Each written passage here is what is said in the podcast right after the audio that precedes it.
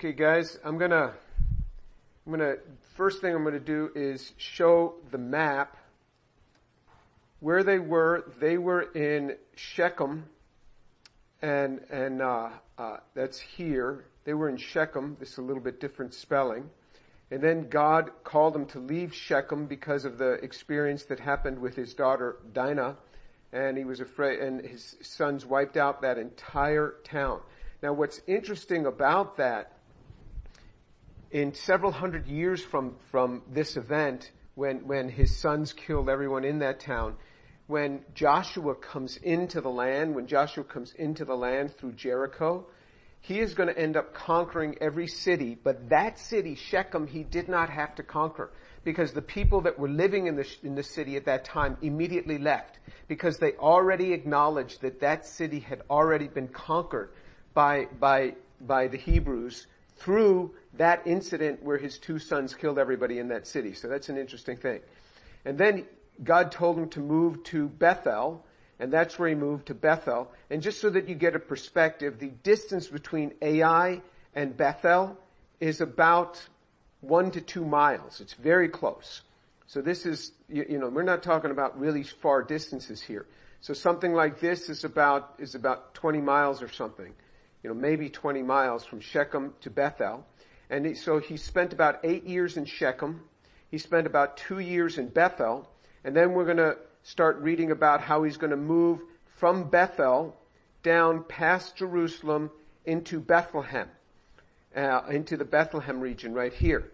And I want you to notice this. On this map, Jerusalem is in Benjamin, and that is correct. You'll see on this map here, uh, uh, here's the, the tribe of Benjamin and Jerusalem is right on the border and it really is. Jerusalem is actually not buried within the, the central part of Benjamin.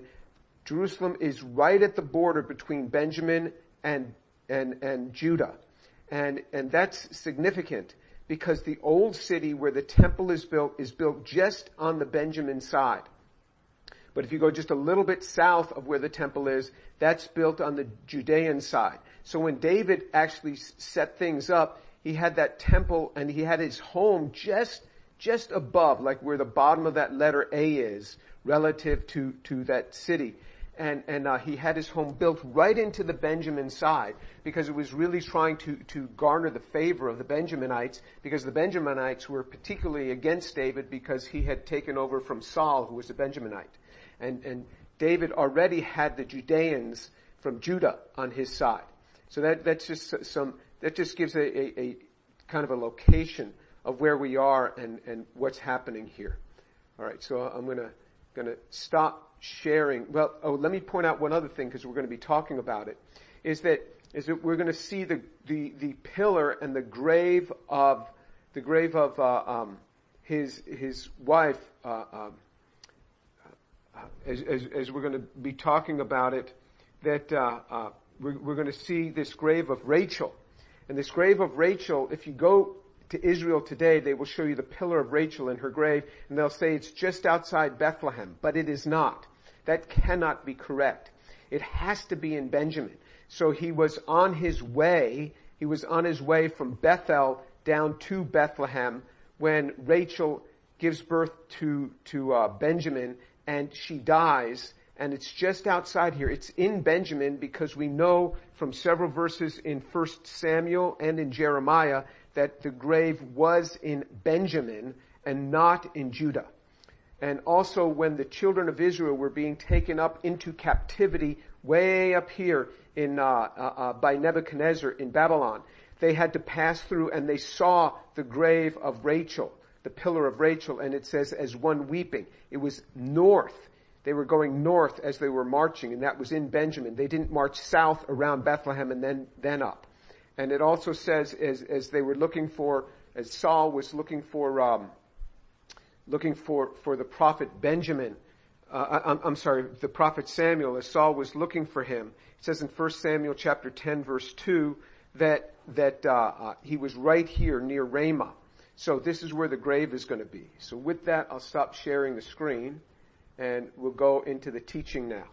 Alright, so before I, before I move on, I want to mention something that starting next week there's going to be a new Zoom link. I will, I will mark that Zoom link on my website, jmtour.com. It'll also be marked on the Facebook page, and it'll also be marked on drjamestour.com. Uh, and so you, will have several links to that, but it'll be a, a, link that'll have a password buried within the link. So as long as you have the link, uh, uh, it'll be clear. But the password, the password will be uh, right in there. I believe the password is just going to be James Tour, all one word. It's just that even though if you publish the password, it's just that that password gets embedded in the link and it's harder for Zoom bots, these automatic bots to come in and to bother you once you have that password. So there'll be a new Zoom link starting next week.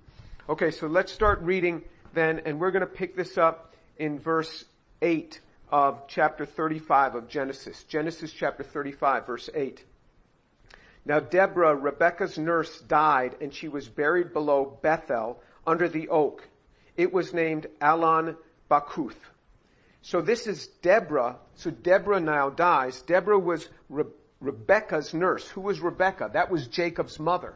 So that tells us that Jacob's mother probably died while Jacob was gone for 20 years. So remember, Jacob was 20 years in Padan Aram, living with Laban, and during that time he acquired four wives and he built up a huge, huge, massive uh, area of wealth for him in cattle.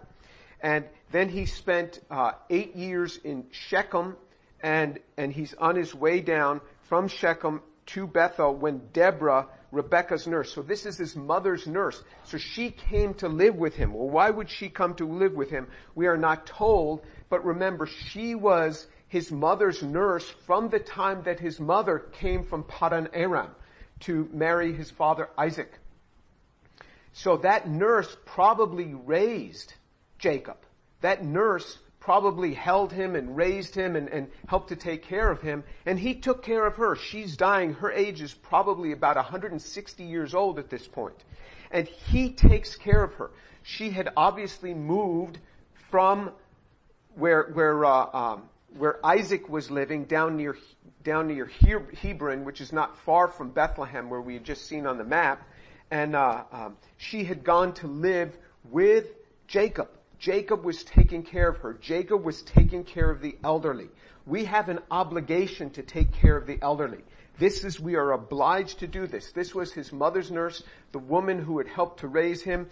He took this on to, to take care of her in her old age because his father was, was even older than her, more than 160 years old. So, so, uh, um, so she dies, and and uh, um, and so you you see that that um, uh, he takes care of her and he has her buried.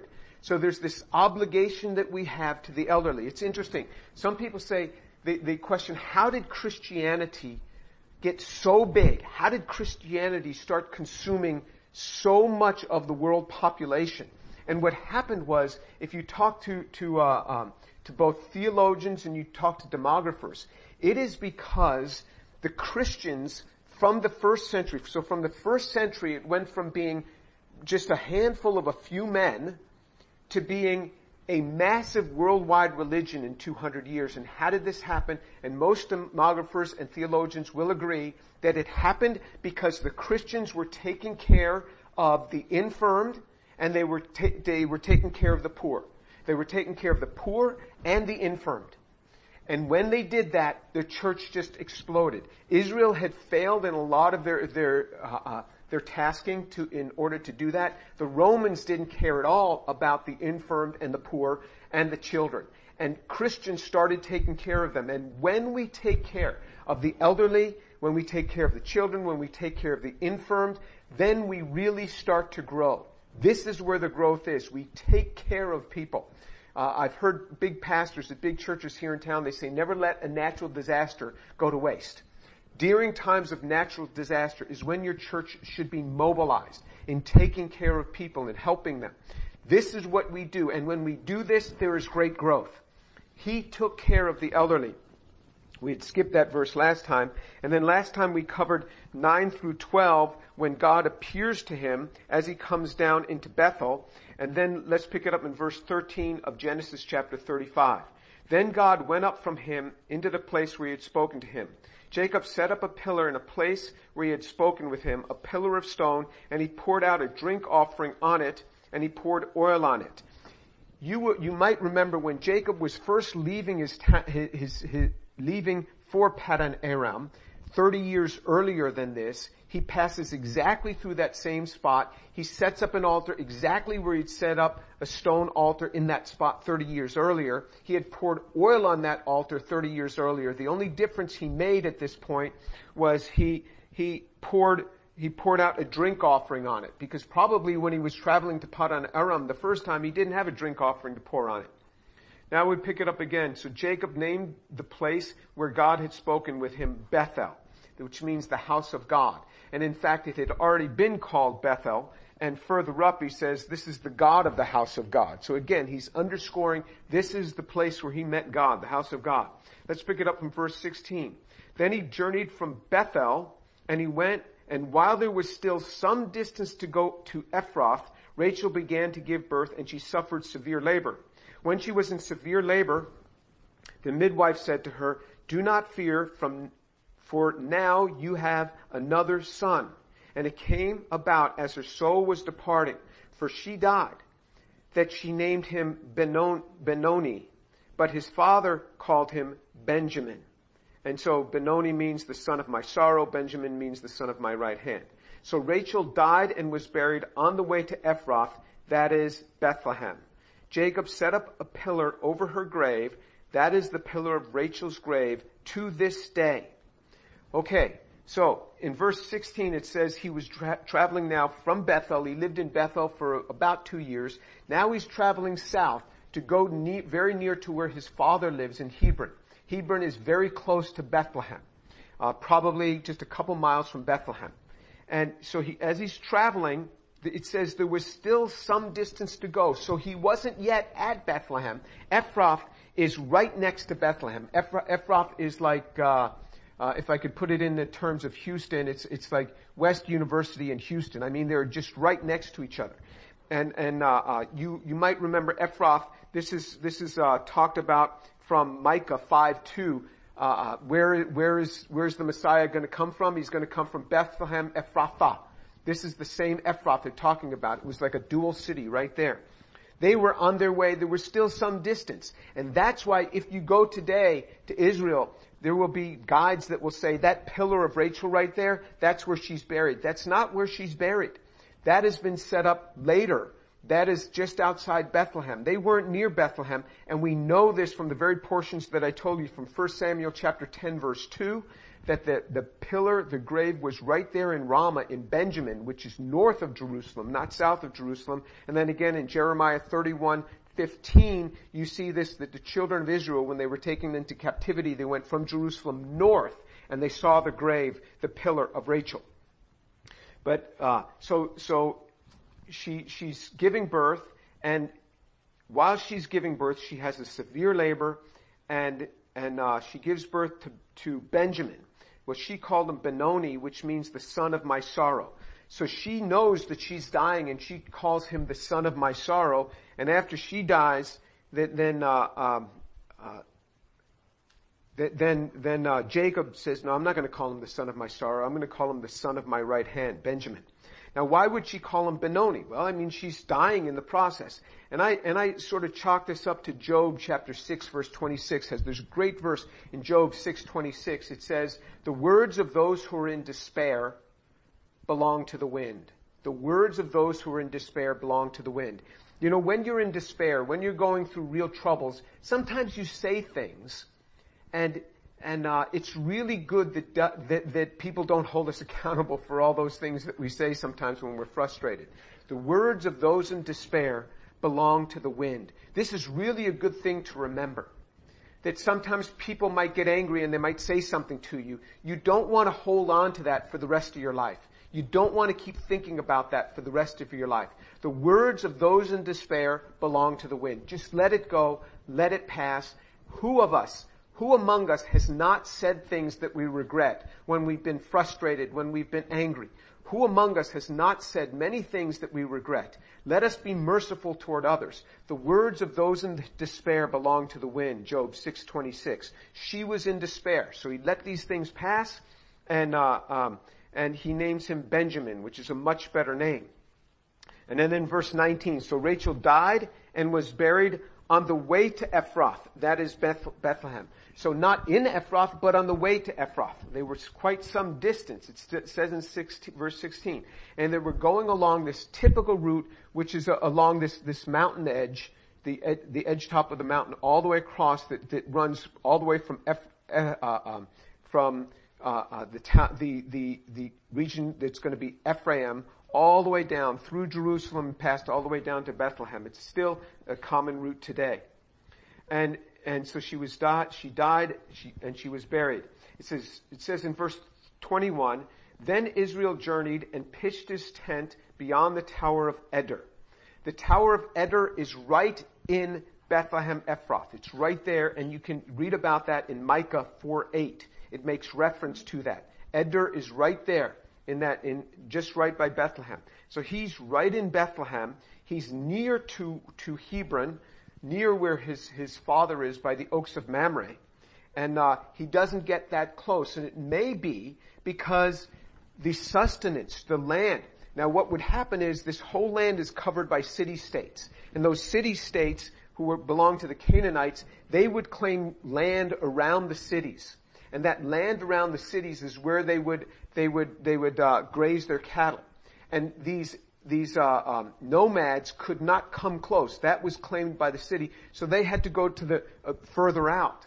And so we're going to see, for example, in chapter 36 of Genesis, verse 7, it talks about how how Esau separated from Jacob, and it says in verse 7 of chapter 36, for their property had become too great for them to live together, and the land where they had they sojourned could not sustain them because of their livestock. So these children, so Jacob, Esau, and probably their father Isaac, you couldn't get too close because the land couldn't sustain them because they had to go to these regions between the cities that the city states didn't claim.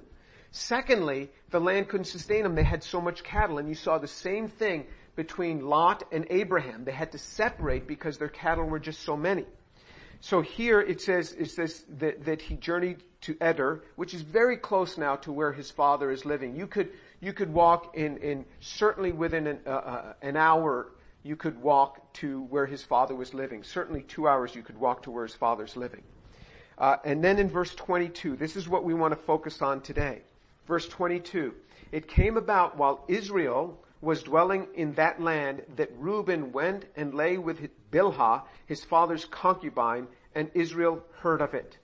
So here, now we start seeing in verse 21 and 22 that we start seeing over and over again that Jacob is going to be called Israel by his new name.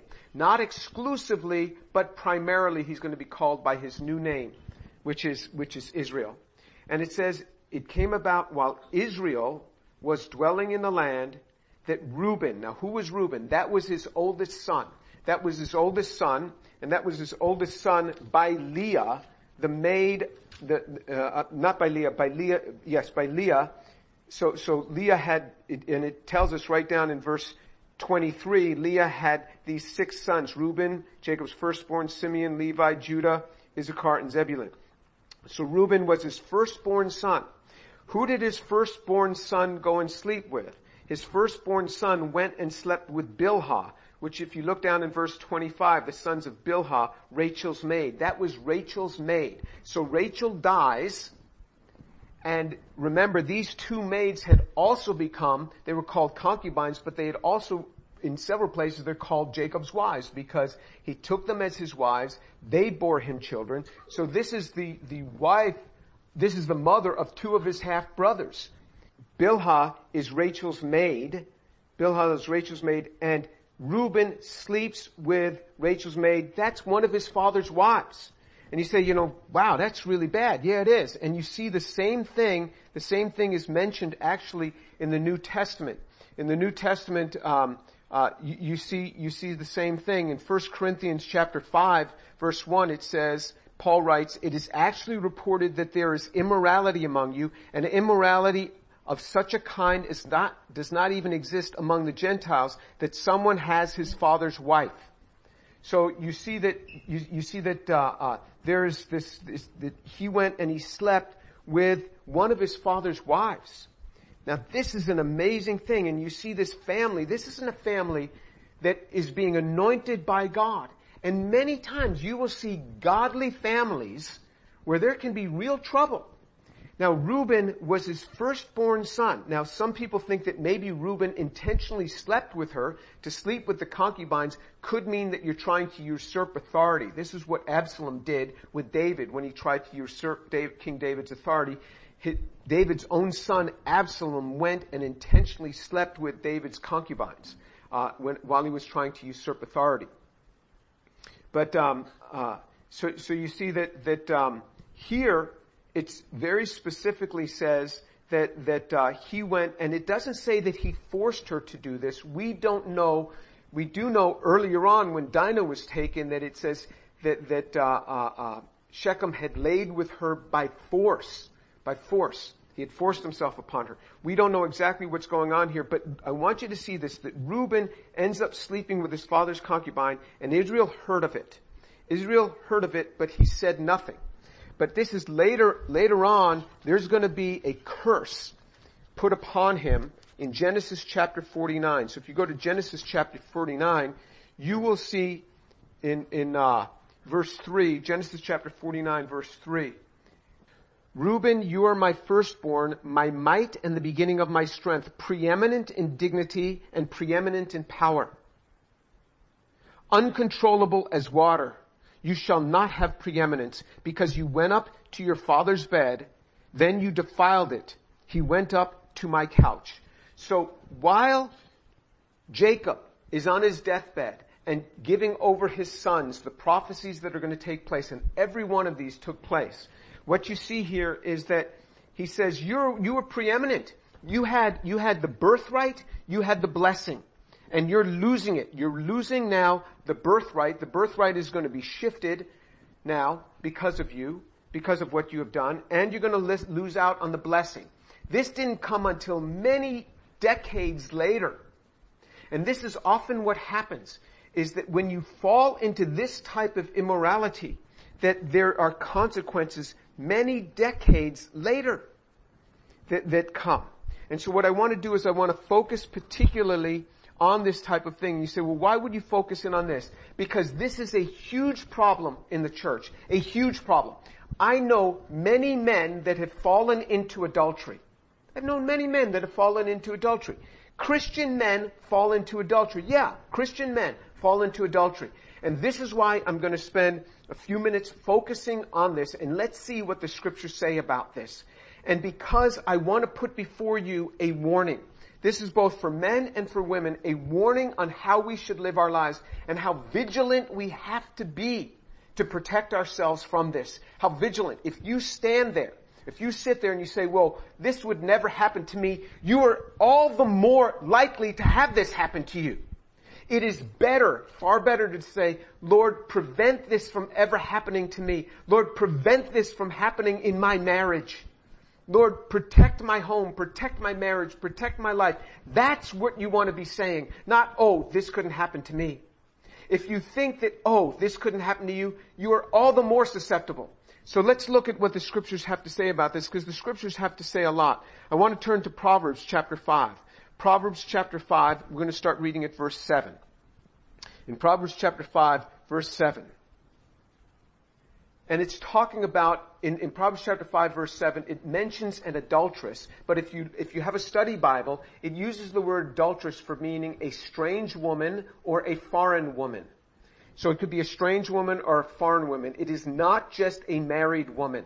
That is the way it is translated into English, but it could be a strange woman or a foreign, foreign woman. Proverbs chapter 5 verse 7. Now then my son, listen to me and do not depart from the words of my mouth. Keep your way far from her and do not go near the door of her house, or you will give your vigor to others and your years to the cruel one. And strangers will be filled with your strength and your hard-earned goods will go to the house of an alien and you will groan at your final end when your flesh and body are consumed and you say, how I have hated instruction and my heart spurned reproof.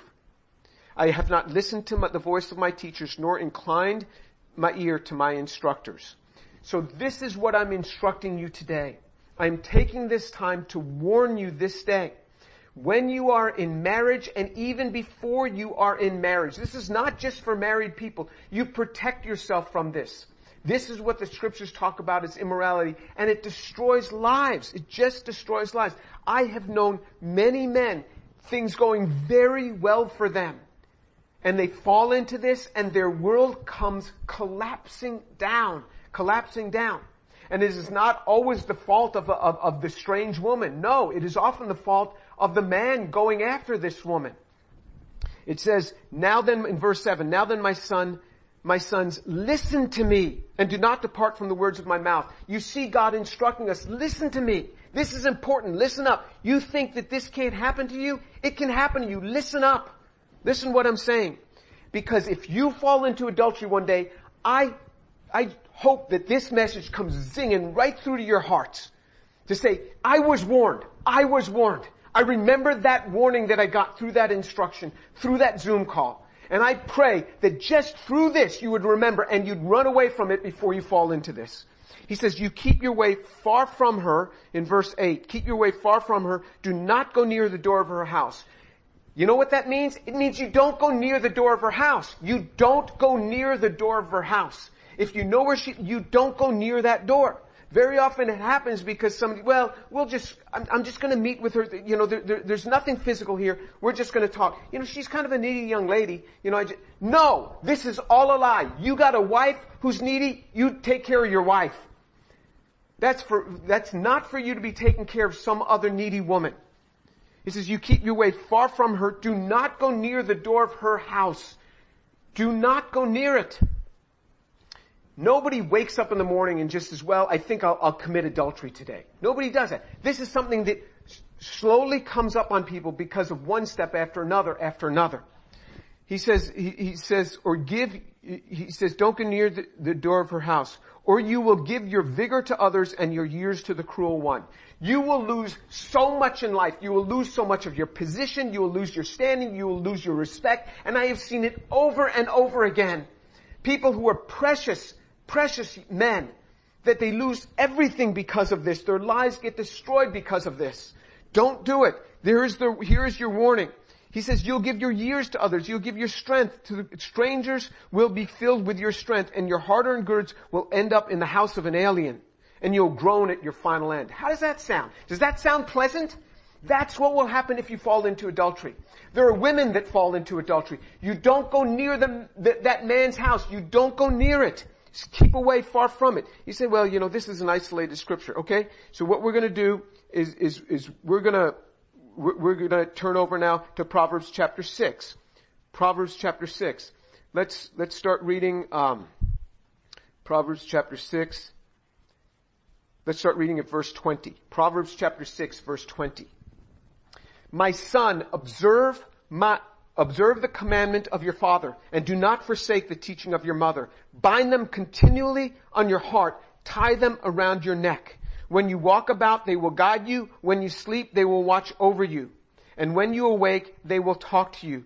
For the commandment is a lamp and the teaching is a light and reproofs for discipline are the way of life. Okay, so what he's establishing here, he says, I've got a treasure for you, and that's what I'm imploring you with today. I have a treasure for you. Hold on to this. Don't let this thing go. Don't ruin your life because of this thing. Hold on to this teaching. Hold on to it. Reuben destroyed his life, destroyed his future because of this, lost so much because of doing this. Don't lose it. Don't lose it. You don't go near the door of her, her house. And then now let's start reading. in verse 24, to keep you from the evil woman, from the smooth tongue of the adulteress. Do not desire her beauty in your heart, nor let her capture you with her eyelids. You see, it starts with your heart. It's not that, it's not that a woman walks up to you and say, I think I'll commit adultery today. No. It starts in your heart. You're thinking about that woman over and over and over again, thinking about her all the time. He says, you don't desire her beauty in your heart, nor let her capture you with her eyelids. For an account of a harlot, one is in verse 25, do not desire her beauty in your heart, nor let her capture you with her eyelids. For on account of a harlot, one is reduced to a loaf of bread, and an adulteress hunts for the precious life. One is reduced to a loaf of bread on account of a harlot. You do this, you'll go from being top CEO to being nothing. You'll be like a loaf of bread if you fall into this. And I have seen it. I've seen pastors just fall and just lose everything. I've seen men in the workplace lose everything, lose their jobs, lose their futures, lose great things that they could have had because of this. This is why I warn you it so emphatically. If you think it can't happen to you, you're the very person that it can happen to. Say, my Lord, please protect me and deliver me from this evil. He says in, in verse 27 of Proverbs chapter 6, can a man take fire in his bosom and his clothes not be burned? Or can a man walk on hot coals and his feet not be scorched? And the answer is no. The answer to both of those is no. So is the one who goes into his neighbor's wife. Whoever touches her will not go unpunished. You touch the woman who is not yours, who is not your wife, you will not go unpunished. If you think, oh, well, I'm not married, so it doesn't really matter. It matters a lot. It matter, matters a lot. You will not go unpunished. This is a very strong word that the, the scriptures have to us. You think about this. If you touch that person, if you touch that woman, if you touch that man, you will not go unpunished. God is the one who promises that. Can you imagine waking up in the morning and, and thinking, God is going to punish me. God is going to punish. He will see to it that His word takes place. Verse 32 of Proverbs chapter 6. The one who commits adultery with a woman is lacking sense. He who would destroy himself does it. Wounds and disgrace he will find and his reproach will not be blotted out. People will always look at you differently. They will always look at you differently. Your reproach will not be blotted out. Wounds and disgrace you will find. I am warning you now. Alright, you think that, oh well, that's another interesting verse. Now let's turn over to Proverbs chapter 7. Proverbs chapter 7. He hits us again with this. It's like left, right, and then left hook. I mean, just boom. My son, keep my words. Proverbs chapter 7 verse 1. My son, keep my words and treasure my commandments within you. Keep my commandments and live, and my teaching is the apple of your eye. Bind them on your finger, write them on the tablet of your heart. Say to wisdom, you are my sister, and call understanding your intimate friend, that they may keep you from an adulteress, from the foreigner who flatters with her words. You see the heart of a father appealing to his son. I don't want you to fall into this. You see God's heart here. This is God's appealing to you. He says, I don't want you to fall into this. You take my word and you make it the treasure of your heart, or else you're going to fall into this. And then, then he tells us a story. He tells us a story. He says in verse six, he's going to tell us a story. For at the window of my house I looked out my lattice and I saw among the naive and discerned among the youths a young man lacking sense, passing through the street near her corner and he takes the way to her house in the twilight, in the evening, in the middle of the night and in darkness. Okay, so he says, you know, there's just a young guy and he's naive and he's lacking sense. Don't be naive in these things. He's naive and he's lacking sense. So what does this young, man do? He went near the door of her house. Something he had just told us. Don't go near the door of her house. He said, well, what, what's, what's wrong with just going near the, it's not committing adultery to go near the door of her house. You know where she lives? Stay away. Stay away from there. That's what he warns you. He says, stay away. He, his problem was he lacked sense. He went near the door of her house. Verse 10, and behold, a woman comes out to meet him. Well, duh, because he went right near the door of her house. You stand in front of somebody's door, you're gonna see them. Don't say, wow, God just brought her in my life. No, you were standing outside her door. That's why she was there. And behold, a woman comes out to meet him, dressed as a harlot and cunning of heart. She is boisterous and rebellious. Her feet do not remain at home. She is now in the streets, now in the squares. She lurks by every corner. She seizes him and kisses him, and with brazen face she says to him, I was due to offer peace offerings. Today I have paid my vows. Look at this. She's a Christian. I was due to offer peace offerings. I paid my vows today. I went to church today. I, I, I, you know, I, I took mass today. This is what she says. You can't just say, well, she's a Christian, so don't worry, it'll be alright. She's a Christian, she just needs to be ministered to. She's just kind of confused right now. No, you're confused. You follow the word of God. You don't go near the door of her house. Don't do it. Don't, don't go near the door of her house. And then she says in verse 15, Therefore I came out to meet you, to seek your present, presence earnestly, and I have found you. You came out to meet me? Ah, wow, you, you, you, you think, you think I'm pretty good, huh? Perceptive. You, know, you think I'm pretty good. You know, because my wife, you know, she's just, just always complaining about me and you think I'm pretty good. Hey, this is kind of nice. It's kind of nice to have a woman thinking I'm pretty good. I have spread my couch with coverings, with colored linens of Egypt. I've sprinkled my bed with myrrh, aloes, and cinnamon. When somebody starts talking about their bed, run. Run. I have seen this very sort of thing where somebody starts talking about what the room is like, what their bed is like. Run. This is the sign. It's, it's described for us. I have seen this sort of thing.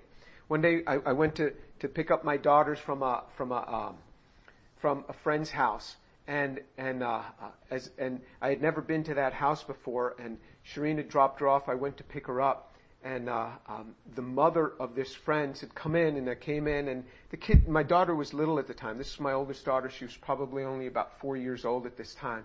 And I remember, I said, this is a nice place. You got this corner at the end of this dead end. You got all the fields. She said, come here, let me show you. And then she says, come here. And then she took me into her bedroom.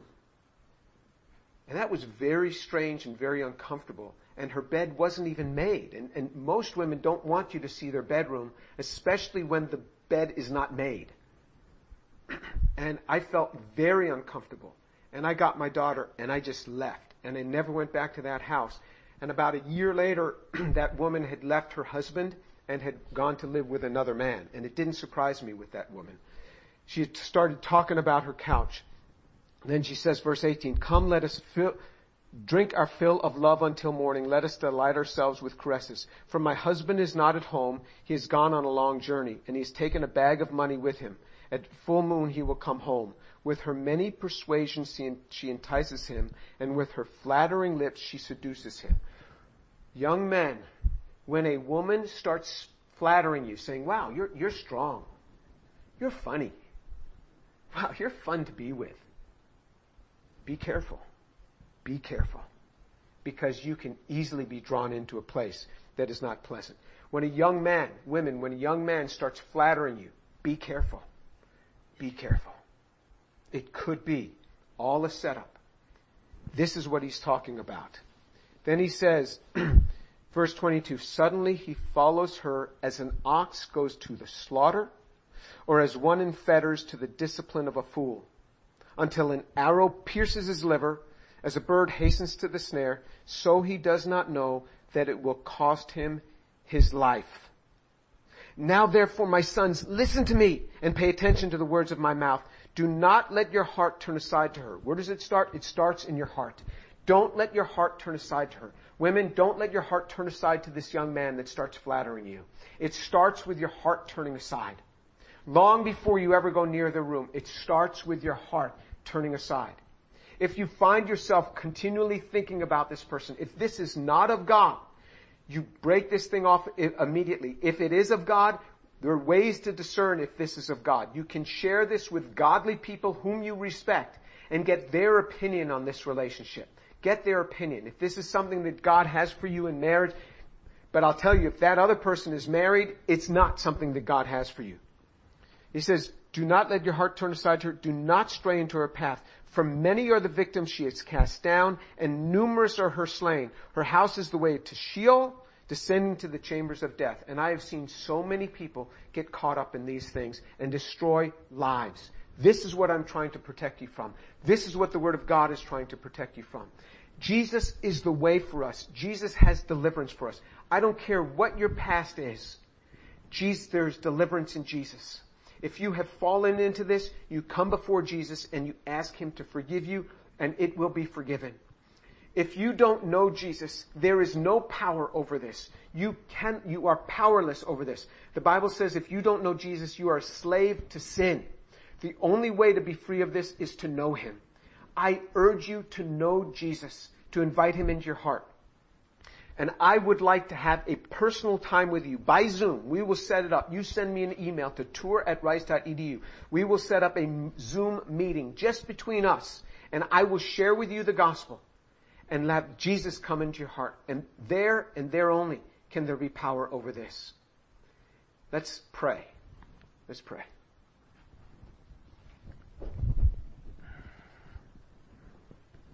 Lord Jesus, I thank you so much for your word for the truth of your word.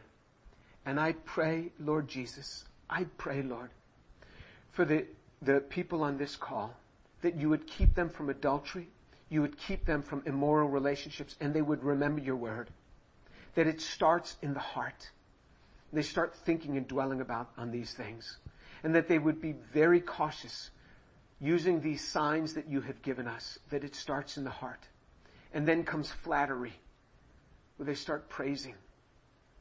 Father, that they would run and they would never go near the door of the house. Lord, protect them, I pray. Protect these young people from these sorts of relationships. Father, for those that are in their pride think that this could never happen to them, bring humility upon them. Protect their marriages and protect their lives, I pray. Lord, protect marriages, I pray. Father, I pray that young men, that are listening would never think themselves so godly, never think themselves to be so godly that this could not happen to them. But they would cry out and say, Lord, deliver me from this evil. Deliver me and protect me. Father, that you would protect the homes that are represented here.